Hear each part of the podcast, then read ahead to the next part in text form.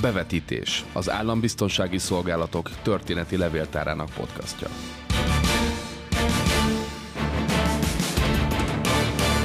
Nagyon szépen köszönjük a vendégeinknek, hogy elfogadták a meghívásunkat. Gondolom, nagyon nem kell bemutatni őket, de azért mégis egy pár szóban Várszegi Asztrik, a Pannonhalmi emeritus főapát, és a két alkotó, Petényi Katalin és Kabai Barna, akik hát a filmtörténet, a magyar filmtörténet kiemelkedő személyiségei, ugye a jobb lázadásán talán a, a legismertebb és Oszkály díjra is jelölt és gyönyörű film, de az a problematika, és az a témakör, amit ez a, ez a film feldolgoz, az, az is az életművüknek egy nagyon fontos része. Az egyháznak a kommunista diktatúra alatti megpróbáltatásai, és maga az állambiztonság és az egyház viszonya, és a kommunista rendszer és az egyház viszonyának a kérdése. Úgy gondolom, hogy itt tényleg rengeteg, rengeteg kérdés merül föl az emberbe, és önfegyelmet fogok gyakorolni, és nem fogom az összes kérdést feltenni, ami bennem megfogalmazódott, mert szeretném, hogyha most olyan sokan összegyűltünk,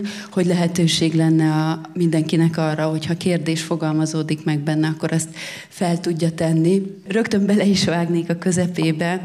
Ugye itt maga az alkotók is, és Asztrik atya is nem csupán résztvevői, meg szereplői ennek a filmnek, hanem kortársak, kortanúk is voltak. És amikor az ember megélte ezt a korszakot, akkor ennek a háttér hatalomnak, az állambiztonságnak, a, a kommunista diktatúrának ez a háttérből való manipulálása, ezt mennyire lehetett akkor érzékelni, vagy ezt már csak utólag, amikor nyilvánosságra kerültek a különböző dokumentumok, amikor ismerté válhatott egyáltalán az állambiztonságnak ez a szintű működése, ez csak azután vált tudatossá, vagy azért az ember ezt sejtette már akkor is?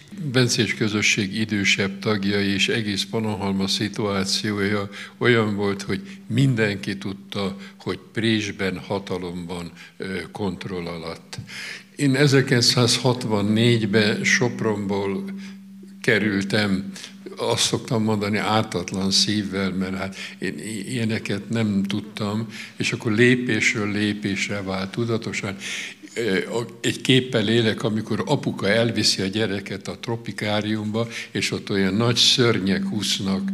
Tudtuk, hogy ilyen van, de most így utólag tudjuk nevesíteni, hogy ezt a hatalmat hogyan és, és milyen módon.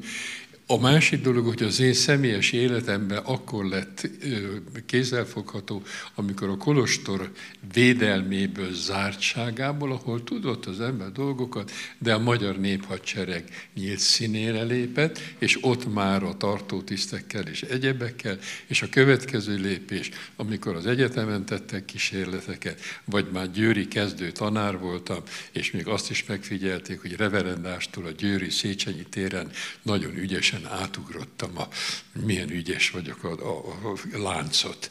Na most hát így jött folyamatosan az, hogy hát miben élünk, én az, itt az egyik, eh, hogy mondjam, főtisztelendő rendtársamat teljes tisztelettel és együttérzéssel eltemettem főapátként 1995-ben. Sejtésem nem volt, hogy milyen munka van mögötte, és akkor, amikor a jelentéseit olvastam, akkor biztos, hogy egy kicsit meg is őszültem. Tehát az, hogy majdnem azt mondom, hogy ez így utólag vált, elmélyülté tudatosan, most személy szerint az, hogy és az, úgy tette, ez Lénárt Ödön kérdése volt, hogy mi történt velünk, és ez vonatkozik a katolikus egyházra, a másik felekezetekre, a másik szerzetesekre, mi történt velünk 1945 után. Álmodni, gondolni nem mertek volna az emberek, hogy egy ilyen, mint amit most itt láttunk. Én nagyon naív voltam abban az időben, és hallottam mindenkitől, a férjem Gyöngyös Émre volt, akit egy pillanatra láttatok a filmbe, és három évig volt politikai konstruált perben, börtönben 51-től 54-ig, ugye ő is Pannonhalmi diák volt, és az Imre mindig mondta, hogy megfigyelnek, vigyázz, itt is figyelnek, ott is. Én valahogy nem, nem akartam elhinni, még az sem, amikor a telefonunkból mi szedtük ki a poloskát, tehát láttuk, hogy hogy hallgatnak le, ki tudtuk szerelni akkor is, és valahogy próbáltam magamat védeni. És aztán, amikor a 2000-es évek után elkezdtünk a múlt feltállással foglalkozni, és kijöttek az első jelentések, és a, akkor egy sok ért engem személy szerint is, amikor az újságba, az élet és irodalomba és máshol is megjelent, hogy hogy figyeltek meg férjemet, engem is a 18. születésnapomat például leírták pontosan, és a legjobb barátok, és ez, ez rettenetes volt, rettenetes a mai napig. Szóval mondhatom, hogy szinte fizikailag belebetegedtem akkor. Úgyhogy ez és hát akkor elhatároztuk, hogy ilyen filmeket fogunk csinálni, és a múlt feltárással foglalkozunk. Igen, én is Gyöngyös Imrétől sokat hallottam már, sokkal többet tudtam 60-as évek végén, mint kortársaim, illetve filmes társaim ezekről a dolgokról. Azután 1970-ben kerültem először Rómába, és találkoztam Békés Gellért bibliafordító Bencés pappal, és a Szőnyi családdal, Zsuzsával, Matyival, és a hátsó szobában lévő bibliákkal, katolikus szemlével, a kint élő írók, költők műveivel, tehát ott, ott már egyszer csak, Kati, talán te is emlékszel rá, már e, e, egyre világosabb volt, hogy, hogy mi zajlik itt, és szoros kapcsolatba kerültünk a Vatikáni Rádió Magyar Szekció vezetőivel, munkatársaival, ez a barátság fennmaradt, sőt egyre erősödött, máig egyébként. Amikor már a 70-es években a Vári házunkban egyre gyakrabban jelentek meg a filmszakma, a televíziós szakma ismert, beépített emberei, de Panonhalmi volt diákok, szintén együttműködő besugói is, akkor nem csak a telefont takartuk, amikor beszéltünk, hanem pontosan tudtuk, hogy, hogy itt nincs maradás, tehát egy őrületes dilemma előtt álltunk, egyre nehezebben jutottunk filmekhez. Emlékszel rá, Kati? És annak ellenére, hogy nagyon mély magyar gyökerekkel és baráti körrel és filmekkel éltünk együtt, önkéntes emigrációba kellett vonulnunk, kénytelenek voltunk elhagyni Magyarországot és az Interkoncerten át Németországba szerződni, mert oly módon lehetetlenítették el ez a, e, nem csak a, az ügynökök, és nem csak a, a, a besugók, hanem ez az egész hálózat, ami akkor működött, és, és Gyöngyös Imre világosan megmondta, amikor például megkérdeztem tőle, hogy Komlós János miért nyírja ki az összes filmjeinket, bármit csinálunk, hát ez a vicces Komlós, biztos emlékeznek rá. És, és akkor az Imre egy mondatba válaszolt, hogy nem tudja elfelejteni, hogy én tudom, hogy ő vert engem a börtönben. tehát, tehát egy ennyire, ennyire világos volt a helyzet, és ez fokozódott további lépcsőkön, nem akarom mutatni vele.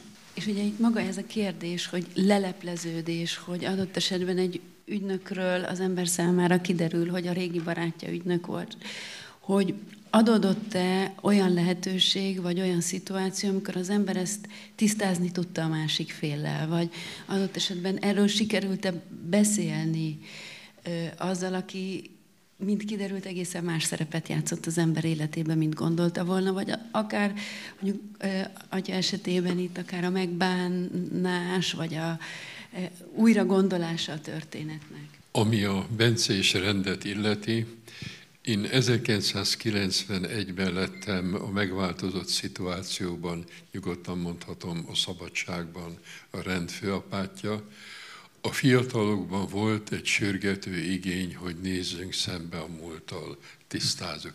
Megmondom őszintén, ha én ezt akkor szorgalmazom, akkor lehet, hogy leálltunk volna, szóval munkaképtelenek lettünk az elköteleződések miatt, tehát várni kellett, és igazából véve a 2000-es években érett meg annyira a belső meggyőződés, hogy rendi nagykáptalan tette témává a múlttal való szembenézést, a nevesítést, és találtuk meg azt a módot, hogy aki ebben, hogy mondjam, vétkesnek vagy megtévedetnek érezze, az jelezze és mondja el a főapátnak, és hogy a végén egy, egy hogy mondjam, kiengesztelődési liturgiát végez, hogy legalább formálisan, lelkileg adjuk meg ennek a, a módját, hogy erről mi bátran beszélünk, szembenézzünk vele, és kiengesztelődésünk. És ne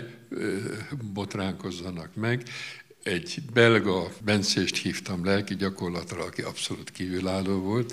A lelki gyakorlatnak a megbékélés, a kiengesztelődés volt a háromnapos témája, és az utolsó az az volt, hogy azt kérte, hogy a lelki gyakorlatra este mindenki lavort és törölközőt hozzon. Hát először nem értettük, mindenki megmosta a másik lábát a kiengesztelődés jeleként. És ezért mi nem beszélünk erről, ugye ez egy más dolog, hogy az én barátaim révén kaptam egy lehetőséget, hogy ez így elmondható, művészi és dokumentális szinten, de hogy mondjam, ne, szabad téma, senki nem gátolt abba, és azt gondolom, hogy amennyire lehetett, a közösség túljutott rajta, és hasznosult. Nem volt uh, igazán lehetőség, hogy ezeket személy szerint tisztázzuk. Volt olyan személy, aki telefonon jelentkezett, és az úgy védte magát, hogy ő mindig jót akart, és tulajdonképpen nem, nem akart senkinek sem rosszat, és aztán ezek az újságokban is megjelentek, hogy félre is magyaráznak.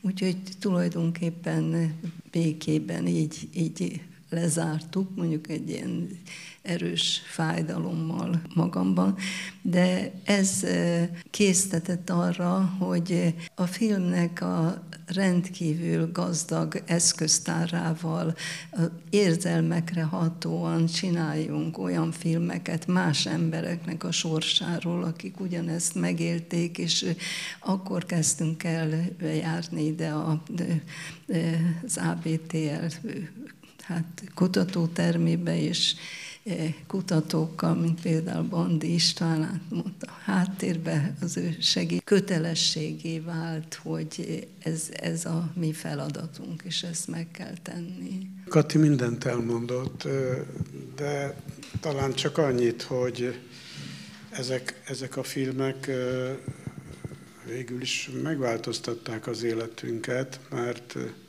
nagyon sok ember volt, aki addig nagyon jobban volt velünk, és a vetítés után szóba se állt többet, meg olyanok is, akik öleltek és köszönték, és egészen más viszony alakult ki, tehát vízválasztóak ezek a filmek, és azt hiszem, hogy nem is várhatunk mást, Kati.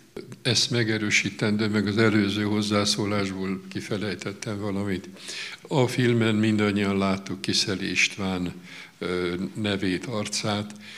Én már az a korosztály voltam, aki őt ne, akit őt nem éltem meg a rendbe. Tehát én egyidejűleg nem voltam vele rendtárs, akkor képzeljék el azt a szituációt, hogy Budapest, Várszegi Asztik Esztergomi segédpüspök, megyek valamiért a Mátyás templomba, oda jön egy csokornyakkendős, elegáns úr, azt mondja, hogy Lauditur Jézus Krisztus, én eternem van, meggondoltam, biztos öreg Bencés diák volt, ők szoktak így köszönteni, és akkor azt mondja, a püspök úr engem nem ismer, de én ismerem a püspök úr, jól kezdődött már, ugye? Ez, és akkor bemutatkozott, hogy Kiszeli István. Mondom neki, hogy Márk. Na most A, a botrány nem a bencések között pattant ki, hogy ő mit csinált, hanem az új munkahelyén, ahova be akart illeszkedni. És akkor nyilvános levélbe hivatalosan megkérdeztek engem, hogy igaz-e, hogy az XY a bencés rend ünnepies, fogadalmas, felszentelt tagja, és akkor én nyilatkoztam, választottam, hogy igen, és azok közé tartozott, akik a legtöbb kárt okozták a bencésre. Ezt ne kérjétek, ne részletezzem. Szóval szörnyű volt az az elszántság, amivel elaborátumokat, kis munkákat e, írta BM-nek, hogy kicsinálja a rendtársakat, és főképpen itt el is hangzott, hogy azt mondta, addig nem nyugszik, míg a főapátot meg nem buktatja. Sikerült. És amikor ez kipattant, akkor bejelentkezett Pannonhalmára feleségével. Én még bölcs rendtársat kértem segítségül, Ambrust, Pintér Ambrust, zokogva kért bocsánatot, amit a rend ellen elkövetett, megbánva, és azt mondta, hogy publikáljam. Tehát azért merem elmondani, mert én ezt akkor utána publikáltam is, és hát az én válaszom mi lehetett, mint az, hogy Márk egy ideig egy rendnek a tagjai voltunk, és egy regula alatt harcoltunk. Tudod, hogy a regula negyedik fejezetében az van, Isten irgalma felől soha kétségben ne essél. Én, mint most, hogy mondjam, hát mostani főapát, csak ezt a reményt tudom erősíteni benned, és köszönöm, hogy bocsánatot kértél. Még egy kérdés, hogy maga az egyház hogyan élte meg ezeket a filmeket, vagy hogyan reagált rá? Mennyire okozott ez adott esetben kritikát az egyház részéről, vagy, vagy inkább segített az egyháznak abba, hogy elinduljon ezen a feldolgozás útján? Ha végig gondoljuk, ugye Panonhalma egy neuralgikus pont, de most gondoljuk el ez az egész magyar egyházat, az is egy kis pont a világegyházban. Egyházmegyéket javaslom érdemes megismerni és kalapot emelni, hogy a Győri Egyházmegye papjai mit szenvedtek, de ez elmondható az Egri főegyházmegyére, stb. Aki ebben járatos egy kicsit, az látja, hogy mit tettek velünk. Érezhető, hogy fájdalommal veszi tudomásul, és hogyha a legkisebb vonatkozásban is sáros az ügyben, akkor szégyeli magát, és inkább hallgat.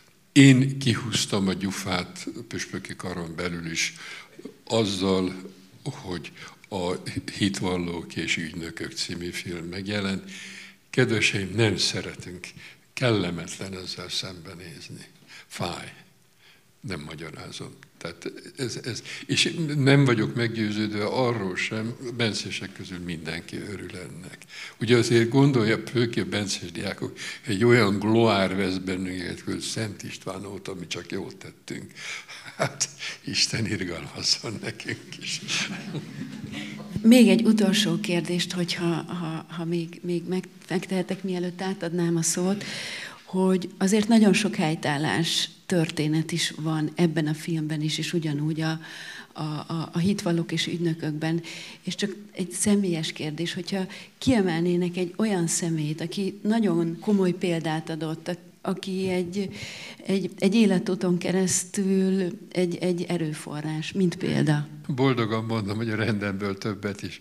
Hallatlan, szimpatikus volt Solyma Szilveszter aki életfogytiglanos volt soha egy kritikus, elítélő szót, sem a rendszerről, sem az ő elítés soha. Pálfi Aurél, a szelítségnek az iskolája volt, de akiket tanított, azok is tudják, hogy Aurél atyát fel lehetett dühíteni, de megharagítani nem lehetett. Dávid atya, akit itt láttuk, hogy agyonverték, Dávid atya egy kritikus rossz szót nem, eh, ahogy a Szilveszter atya itt elmondta a maga derűjével, hogy na most magát az elején gyűjtött, itt fog megrohadni. Hát ki tudja ezt ilyen békével elmondani? Tehát sorba mondhatnám, de még a lemondott Legányi Norbert főapátúról is az, hogy ezt az életes szerves részének kiengesztődött be. Úgyhogy lehet, hogy ezért vagyunk, meg, vagyunk így. Én nekem is nagyon nagy emberi élményeim voltak, például a hitvalók és ügynökök alatt, amikor Kuklai Antal, plébánossal találkoztam, és ahogy ő elmondta az ő egész történetét, vagy például Timár Ágnessal, akik már, aki már most már nincs közöttünk, és ezek mind valahol tényleg megerősítették az embert a, a, a vállalásába, vagy, vagy amit csinál, de új, akikkel még hát együtt találkoztam, és, és, és sokat beszéltem, és hogy forgattunk, de olyan, olyan is volt, aki már nem élt, például Endrédi Vendel sorsát csak úgy lehetett végigkövetni, vagy a filmbe ábrázolni, vagy hogy az ember egy, egy mély empátiával éli át az ő életútját és a sorsát, és csak úgy lehet azt visszaadni. Tehát ezek mind az embert a hitébe és a vállalásába megerősítik. Ugye ezeket el kellett mondani, ezek a történelem, de hát ezek az embernek, az, hogy mondjam, legalábbis szubjektíve számomra a rendem iránti szeretetet mélyítette el. Szilveszter atyánk haldoklott, nekem ő mesterem volt. 60-as években, mikor Győrbe elkezdtem tanítani, az jutott vissza a fülembe, bencés diákok ezt értékelni fogják ismerni, hogy a Várszegi Asztiknak az a baja, hogy Legányi Norbert és Solymos Szilveszter embere csak rafináltabb, mint az előző kettő. Szóval úgy, úgy, ugye e, ezzel díjazták az én diplomata voltomat, ugye ez egy másik megfogalmazás, hogy egy lehetetlen fráter, és Szilveszter atyához, mert hát minden nap, minden órában halála percig bejártam hozzá, és akkor éppen jó formában volt, és mondtam, Szilveszter atya, én olyan boldog vagyok, vagyok, hogy nekem a rendben ilyen barátaim és mestereim voltak, mint te. Tudod, mit olvastam? Jelen az, hogy ultra reakciós vagy. Szilveszter, hogy a halálsz, na látod, ezek az ostabák. Még annyi fájdal, fáradtságot se vettek, hogy igazán megismertek. Kérdezném, hogy kinek lenne kérdése?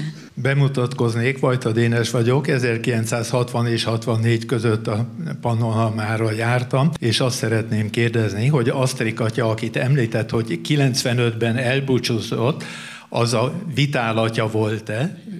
Gondoltam de nem voltam benne biztos, és azt szeretném még ezzel kapcsolatban kérdezni, hogy az atyák nagy része tudott-e az ő szerepéről azokban a kritikus években, mert mi diákok szinte semmit nem tudtunk. Volt ugyan egy dolog, amikor az erindatját menesztették egy 56-os ünnep miatt, de ezekről, amikről a film, amiről a film szólt, mi semmit, szinte semmit nem vettünk észre, és ezért mi hálával tartozunk az atyáknak, mert egy olyan védőfalat építettek, és egy olyan szent vidámságba tartottak minket, ezzel csak elismerés járhat. Akkor adatokkal nagyon röviden, mert erről hosszat, és ez a film nem erről szólt.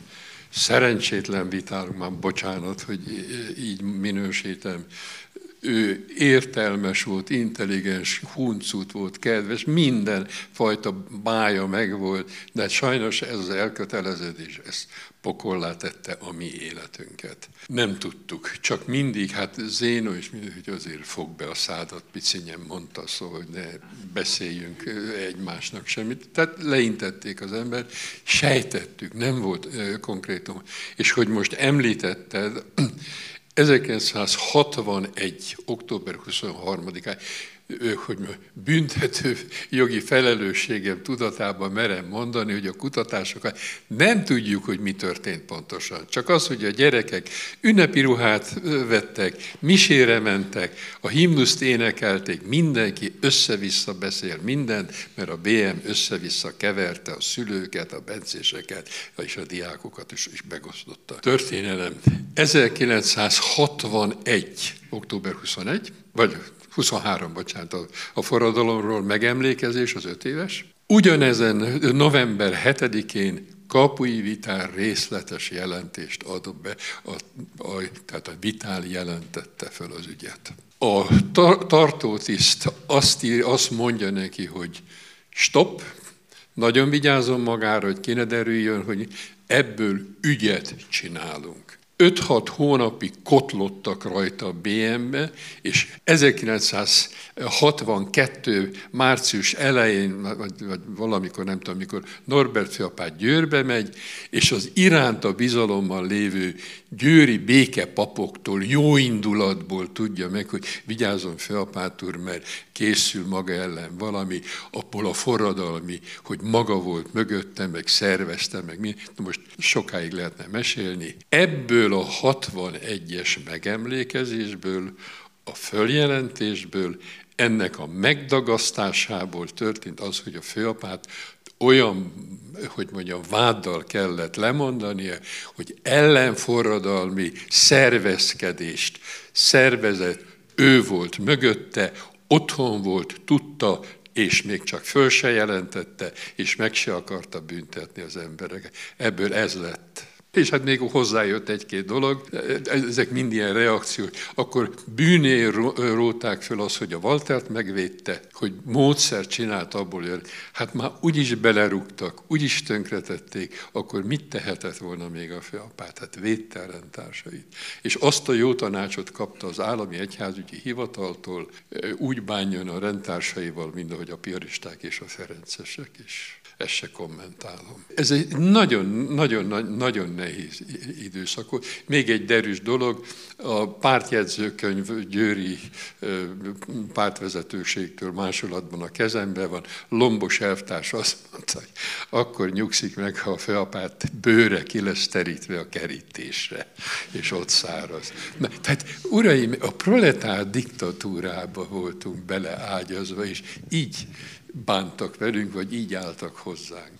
Ezek szerint mi egy kicsit más világban éltünk, mert 1968-ban, ha már ezt, ezt, ezeket az éveket említjük, ha jól emlékszem, akkor tiltották be Gyöngyös Imre Gitárhang esőben című forgatókönyvét, vagy 67-ben lehet, nem, most írtam, nem tudom, ami az ő börtönemlékeit egy csodálatos, mélyen költői és egyben reális műben, hát máig egyébként megvan, tehát leírja, megráz minden olvasót. Tehát már betiltott forgatókönyv születik, már korábban ismerjük Gyöngyös Imre börtönviselt barátait, például Tóth Bálintot, akit itt a filmben látunk, vagy a Mihály Gézát, vagy a, a többi osztálytársát.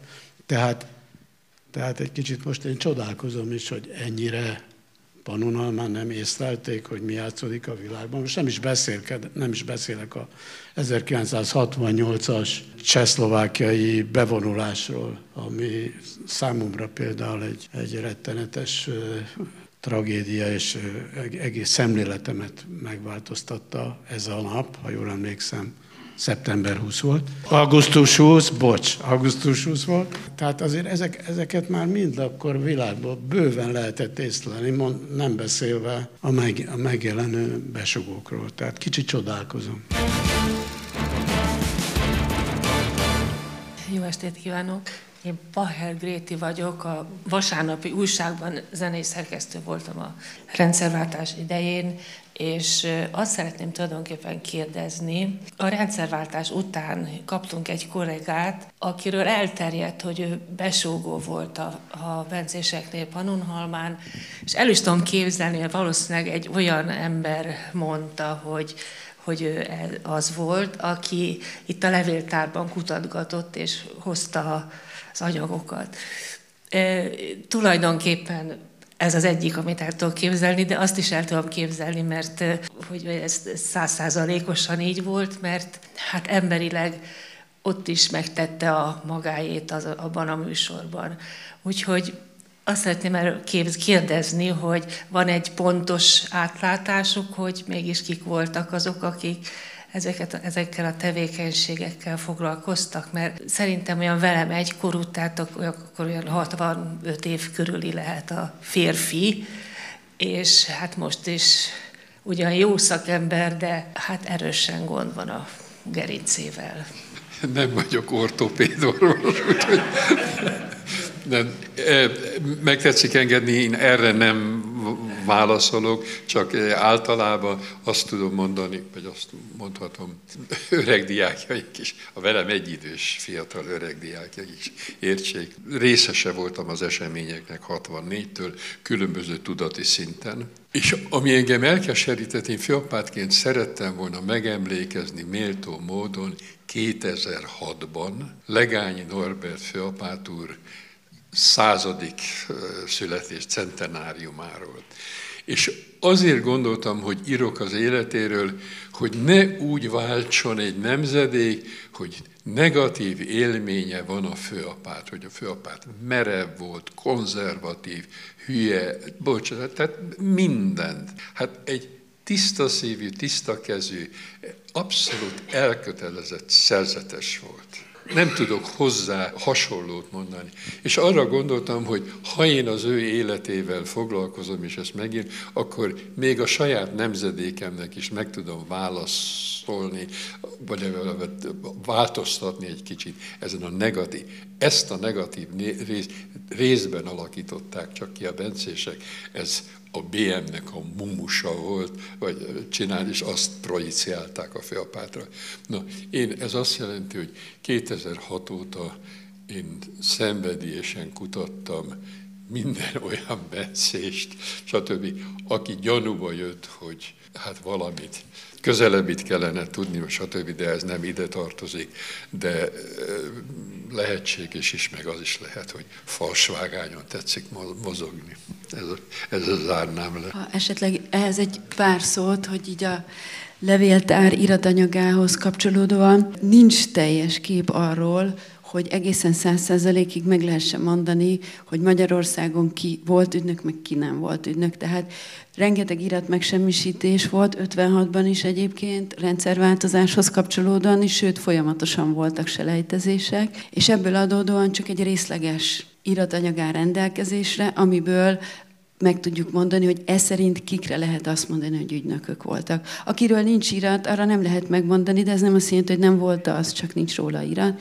És még egy dolog, hogy maga az állambiztonság nagyon sokszor operált magával az ügynök kártyával. Tehát nem egyszer előfordult olyan, hogy ő tudatosan elhitette bizonyos személyekről, hogy ők az ügynökök, és ezzel egyrészt az illetőt elszigetelte a saját közösségébe, másrészt a gyanút is elterelte a valódi ügynökről. Sőt, nem egy esetben olyan is megtörtént, hogy adott esetben egy szeméről kiállították ezt a híres hatos kartont, ugye, ami az ügynöki beszervezés, és egyébként nem sikerült, vagy végül ha ejtették, vagy nem történt meg az ügynök beszervezés, hatos kartonja van az illetőnek, soha nem volt ügynök. Nem ez a jellemző, de van ilyen is, és még egy, hogy olyan is volt, hogy hamis papírokat készítettek, és egy illető személyt mondjuk pont azzal bírták rá az ügynöki tevékenysége, hogy lám, lám, a te barátod, vagy ő, meg mit, akiről jelentést akartak, ő is ügynökként dolgozik. Tehát, hogy adott esetben itt azért az állambiztonság sokszor nagyon hamis kártyákkal játszott, és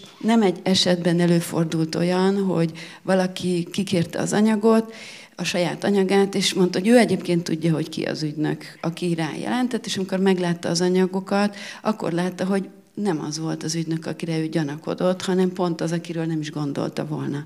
Van, hogy nagyon stimmelnek a megérzések, van, hogy nem. Tehát, hogy ez egy nagyon nehéz dolog, és sajnos ez nem a levéltáron múlik, hanem az iratanyag hiányából adódik, hogy nem tudunk teljes képet adni.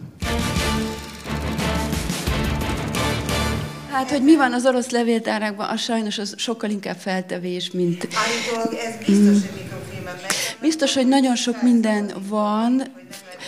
Az, azt lehet tudni, hogy nagyon sok olyan iratanyag van, ami ha majd egyszer a világ úgy alakul és beletekinthetünk, pótolni fogja a hiányokat, de én személy szerint ismerve magának a állambiztonság működését, a teljes iratanyag másolata az biztos, hogy nincs ott részletek lehetnek, meg egy más nézőpontból adott esetben a, a Magyarországra vonatkozó történetek 56-tól kezdve, rajt pedig sok minden, de a teljes iratanyag, ami itt volt, és már hiányosan van meg, a pótlását nem, fo- nem fogjuk megkapni az orosz levéltárakból, mert így ebben a formában ott nem volt meg. Kivonatok.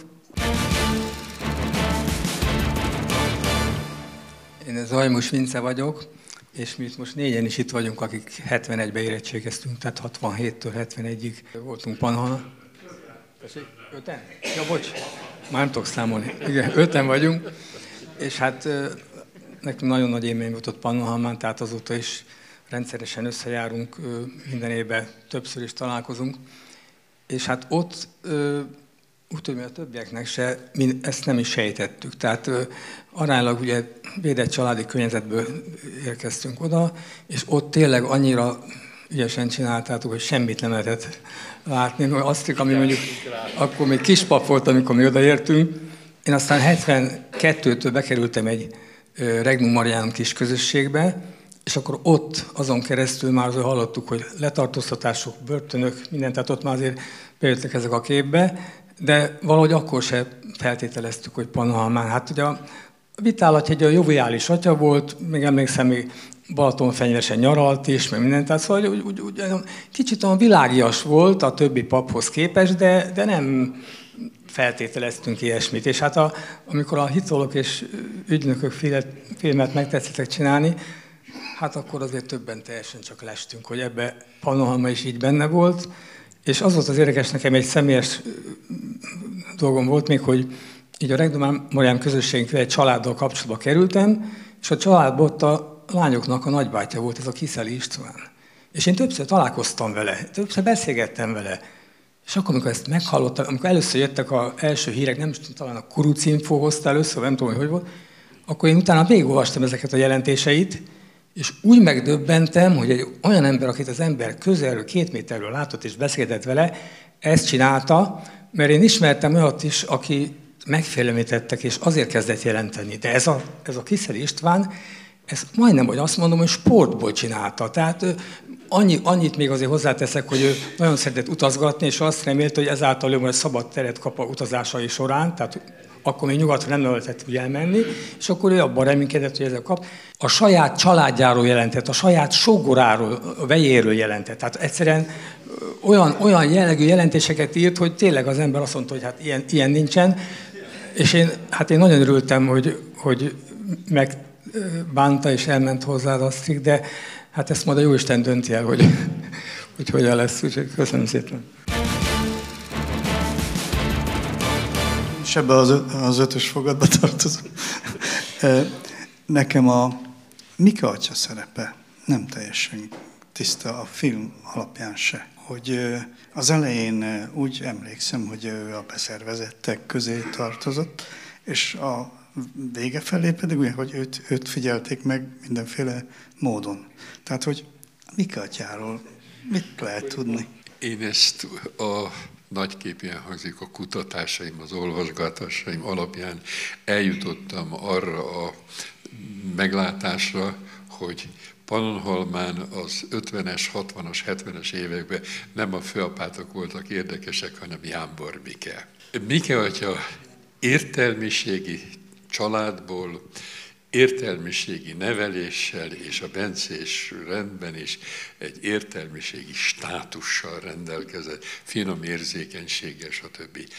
Zseniális szervező volt, ezt ő élvezte is, és én azt hiszem, hogy ő azt is tudta, hogy hol vannak a határok, mert mikor azt jelentik róla, hogy állandóan a sajtó törvényeket nézi, akkor azt nézi, hogy meddig mehet el a határon, hol léphet túl. Na most az fix, hogy a vitálatja besugása alapján, hogy értsétek, hogy, hogy ennek a mechanizmusa mi volt. Vitál tragikusan bukott 54-be, hogy beszervezték, mert az ő elbeszéléséből befogták a Mikét, és befogták a Polgár Vilmost. Ez azt jelentette, hogy az amúgy megközelíthetetlen, még mindig nem öreg, de régi vágású főapáthoz nem jutottak hozzá eddig, mert a Vitál Győrt és Panohalmát kontrollálta, Mike kezébe volt a főiskola és az iskola ügy, mert ő egy képzett pedagógus, elméleti pedagógus is volt,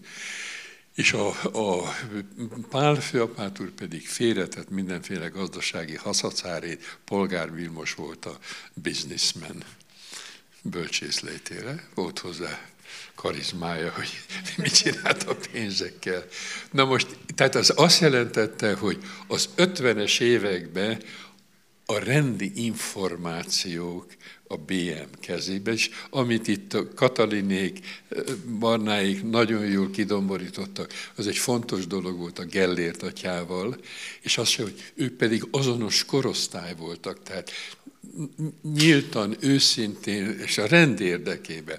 Na most Mike atya, Norbert Feapát urat idézem, Mike atya egy rendkívül intelligens ember, de a véleményét olyan bonyolultan tudja elmondani, hogy alig értik meg.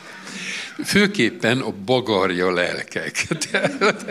ez egy szó szerint idézet a Feapáti naplóból, és ez azt jelentette, hogy Mike atyát nem írásba, mert csak egy Bandi itt van, hogy egy írásos jelentése van, hanem mindig meggyötörték, kifacsarták, beszéltek. Ugye gondolom a többség úgy gondolja, hogy mindig írni kell, hogy grafomán módon. Voltak grafománok, és voltak, akiket meggyóntattak, már bocsánat ezére. És a Mike, hogyha Norbert a lemondása előtt következőt írja a naplójába, itt Tiblából körülöttem Mike. Győrből megint kíváncsiak valamire, de én nem mondok semmit. tehát, tehát ez, ez így átütött. Én derülök rajta, tehát mindegyiket ismertem, csak hát ezeket a szituációkat nem. Tehát, mert amiket jó lelkű, és én csak azt tudom mondani, hogy én, ha leírnák, akkor se hinném ezt, hogy amik a ártott a rendnek. Bonyolult volt, még, de védett bennünket a köröm szakadtáig, még a kiszolgáltatottságában. Föl sem merült bennem az, hogy a Mike kárt tett volna. Engem behívtak a BM-re, és nem adtak útlevelet. És akkor azt mondta nekem a BMS, hogy és akkor mit csinál? Mondjuk elmegyek még a gyerekekkel egy túrára. Tehát nem könyörögtem, hogy adja. Ez hazamentem, Mika atyának elmeséltem, Mika atya megölelt, és az a kis testvér nagyon jó válaszol. De úgy, az ő reakció nem azt mondta, hogy kunyerálni kellett. Nagyon jó reakció. Nem? Szóval ez volt a Mike. És a, le, a Bence Lóránt Anzelmet, ha meghallgatod, akkor azt mondod, hogy a panonholmi szellemi nyitottságnak mind a zsinatra, mind a világra, mind a tudományokra Jámbor Mike volt a központja. Borsa József vagyok. Én az alkotókat szeretném megkérdezni, hogy túl azon, hogy dokumentáltak, van-e akár rejtett vagy kimondott gondolatuk, hogy ez a film miben, miért és mennyiben szól-e a mának? Volt-e ilyen szándék, hogy szól a jelennek, vagy csak dokumentál? Hát természetesen úgy készítünk filmet, hogy a mának szóljon. Hát ma élünk, és eh, elsősorban a, a fiatalokat szeretnénk valahogy elérni, ami nagyon nehéz, mert nem, nem érdekli sajnos őket a múlt, de mégis úgy, úgy érezzük, hogy ez, ez kötelességünk, ez, ez valahol megörökíteni és, és továbbadni, amiket, amiketről valóban nem, nem tudnak. Éppen azért, mert egészen más, ha valaki egy, egy könyvben olvas valamit, és, és pontosan, tudományosan feldolgozva, az nem érinti meg úgy érzelmileg, mint amikor egy embernek a sorsát látja. Még akkor is, hogyha valaki, aki áldozat volt, vagy, vagy áruló, vagy éppen a dilemmákkal, és a kihívásokkal, és a küzdelmekkel. Szóval egy, egy maga a film készítése, hát ez, ez, ez a film is úgy készült, hogy azon túl, hogy nagyon sokat beszéltünk és segített Asztrik atya, de hát mindent pontosan kikértünk a, az ABTL-ből, és minden bizonyított, és minden teljesen hiteles, szóval nehogy véletlenül és valahol valami tévedés bekerüljön, és hát így, így próbáltuk, hogy egyrészt az állambiztonság iratokon keresztül, másrészt pedig a, az ő sorsukkal egy kicsit azonosít, azonosulva. Úgy, hogy talán ez megérinti az embereket. Mi a dialógus rendezőnek valljuk magunkat, szeretnénk a párbeszédet a tettesek és az áldozatok, a különböző vallások, kelet és nyugat között elősegíteni, és ezekkel a filmekkel, ezzel ugyanúgy, úgy gondoljuk, hogy fel kell tárjuk úgy a múltat, hogy ez érzelmileg megérintse az embereket, tehát olyan drámai sorsokon keresztül mutassuk be ezt a borzalmat, hogy, hogy ettől kezdjen el érdeklődni természetesen az a fiatal generáció, ami is, aki erről még sose hallott. Ő mondta, hogy a szerzetes atyák megbékéltek és túlzottak ezen, és együtt élnek ezzel. Akkor már felmerült bennem ez a kérdés, hogy a diákoknak volt-e valamilyen közös vetítés, hogy a Pannonhalma hogy volt, és hogy, hogy vetítődött le a mostani diákoknak, akik ott tanulnak, és volt-e valami olyan reakció, amit esetleg megosztani érdemes lenne? Gondolkodnom kell, ezt nem zárjuk el a diákok erről se. Én rendtörténetben a fiataloknak tanítom, és kötelező, hogy mi a film megtekintés. A gyermek, a diákjaink meg hát ma is nagy szabadságban élnek. Hadd had mondjam, ez régen is úgy volt, mert hát ti itten hozta, hogy ti erről nem. Hát ez, ez, ez nem a tiéd, ezek a mi belső küzdelmeink és fájdalmaink voltak. És ez tényleg csak oktalan bencés vitte a gyerekek elé, már bocsánat. És ez ma is így lenne, hogy mi a gyerekeknek ilyen értelemben nem politizálunk, nem kritizálunk. A gyerekeknek védeni kell a, a, a, az emberi tisztaságát, meg az, hogy ő fedezze föl. Én nekem nehéz feladatom volt a szocializmus utolsó szakaszába történelmet tanítani. Én azt a módszert követtem, hogy kitiltja meg nevetve megmondani az igazságot. Én a gyerekekkel tanácsköztársaságot, meg ezeket a fontos eseményeket körülröhögtettem. Tehát fölhúzni nem húz, vagy nem befolyásolhatom negatíve, de az, hogy láttatni kell, az, az, az viszont kötelességünk. Úgyhogy ilyen módon gyerekek hozzájuthatnak. Na, például, hogy mennyire más nemzet beállít három imposztor, és azt mondja, meséljem el, hogy a Krisztosztom fiapát úr hol mentette át azt a zsidó fiatalembert. Hát elmagyarázom neki, mert ők abból most játékfilmet akarnak csinálni. Hát mondjuk, úristen, normálisak vagytok te. Na jó, de ilyen volt 30 évvel ezelőtt, Gulyás Balázsék jazzesítették a Gregoriát. Hát minden nemzedéknek megvan a maga hepje és akar valamit csinálni. Most a gyerekeknek a kreativitását nem szabad megtörni. Tehát mi szabadok vagyunk erre is. Petrás Antal vagyok, szintén a 71-es generációból. Három rövid kérdésem lenne Osztrik Atyához, egy főjobb úrhoz. Egyrészt, hogy ugye az ismert, hogy rengeteg jezsuita élt abban az időben Pannonhalmán, illetve kvázi menekülő helye volt, de mindenki előtt ismert nagy töltöm szerepe, ő sokat járt Pannonhalmára, jelentette a bencésekről, illetve az ottani szituációról. A másik kettő pedig a civil, ugye a filmben is elő, nagy töltömről nem volt a filmben, a filmben szerepelt egy, ha jól emlékszem, főhadnagy civil, lehet tudni nevesítve, Igen. illetve nekünk ugye elhangzott több szájból, hogy nem nagyon lehetett tudni erről az időszakról, viszont azt mondták, aki idegenvezetőként, diákként szerepelt, hogy az idegenforgalom hivatal vezetőjével nagyon vigyázunk. Ez Jó, hát megprób- megpróbálok szőrmentibe. Ajánlom, és ha érdekel ez benneteket, figyeljétek a jezsuiták honlapját. A hamarosan éppen tegnap, vagy tegnap előtt kaptam meghívat, Pater Kerkainak a keresztútja szenvedéséről lesz most egy önálló eh, konferencia, a fiatal jezsuiták előtt le a kalappal föltérképezik, beszélnek róla, stb. stb.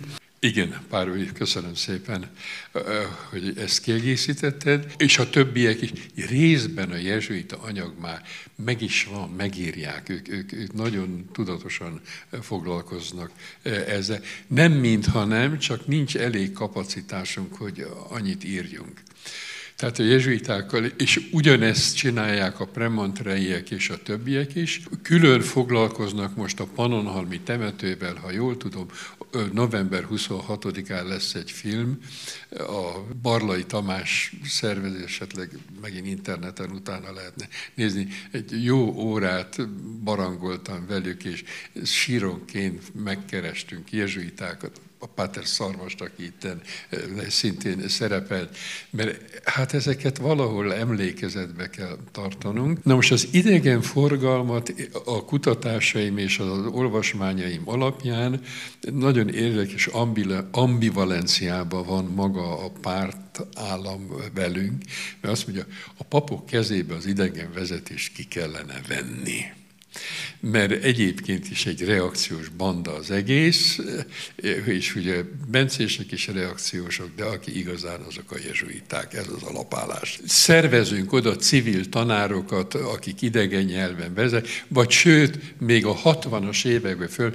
hogy Palhalmát ki kellene az idegenforgalom listájáról hagyni, hogy oda ne menjenek, a külföldiek ne nézegessék, mert hát egy antipropaganda az egész, ahogy ott a hegyen van. Tehát van egy... Na most ez a gyanakvás az idegenforgalommal, ezt Norbert Fiapát úr a naplójába, stb. meg mi is így, tehát ez magával a tényel, hogy állami kézben volt, és állami alkalmazottak, az ő így mondjam, fizetésükben és munkaleírásukban volt benne az, hogy ők azért meséltek arról, hogy fényképek. Na most így expressis verbis sem a zsigáról, sem a karcsiról, ez ne, nem igazolható itt most a ABTL léptéke szerint, de a munkakörük és az, hogy hivatalból ő nekik ilyen beszélgetéseket kellett folytatni, és ami még utolsó, és akkor lekerekítem, én kapcsolatban vagyok a volt tartótisztünkkel. És én látom azt, hogy milyen sajátos módon és sajátos módszerrel dolgoztak. A naivitásom nekem is sokáig úgy volt, hogy aláíratnak, és akkor utána szépen írsz vagy beszélsz. Nem. Jöttek, fecsegtek, locsogtak, dumáltak. Aztán a tartótiszt vagy a megbizotja hazament, végig gondolta, hogy miről volt szó, leírta, konstruált, és nyomozott tovább. Így szedtek híreket. Na most egy idegenforgalmi vállalkozás vagy iroda, hát az a nyílt tere az ilyen kérdéseknek válaszol. Tehát ellenőrizhetetlen, és mégis lehet ezt a műfajt űzni. Ja, bocsánat, igen. A nagy töhötömről annyit tudok, hogy az nagy, szenzá, nagy szenzáció volt, amikor Pater Kerkainak a temetésén megjelent. A nagy töhötöm nem velünk foglalkozott tehát bencésekről nem írt. Őt talán tudjátok, hogy őt Dél-Amerikából hazacsalták, beszervezték, és egy magasabb fokon Vincenti hercegprimás, illetve e gondolatkör körül jelentett, dolgozott, és állt az államnak a szolgálatába. Nem, nem úgy látszik, hogy ez egy, egy egyenes vonala volt, hogy a jezsuiták, illetve a magyar egyház kérdése. Ugye tegyük hozzá minden tiszteletre méltó nagyszerűsége mellett, ő egy sértett ember volt, és hát ezt a vonalat próbáltuk. Nagy töltömről csak annyit, hogy Petrás Éva írt róla egy nagyon jó igen. könyvet. A...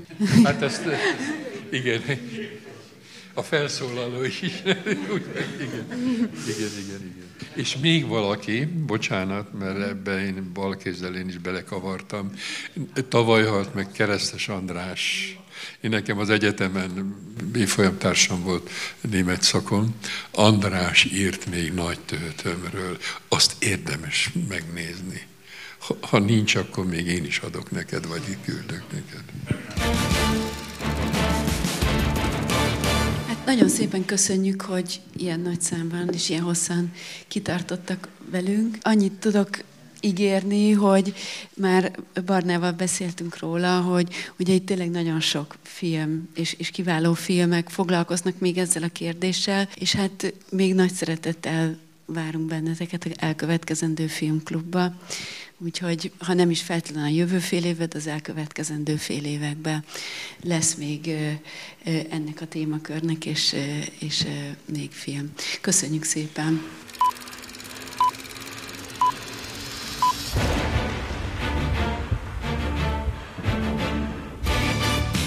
Bevetítés. Az Állambiztonsági Szolgálatok történeti levéltárának podcastja.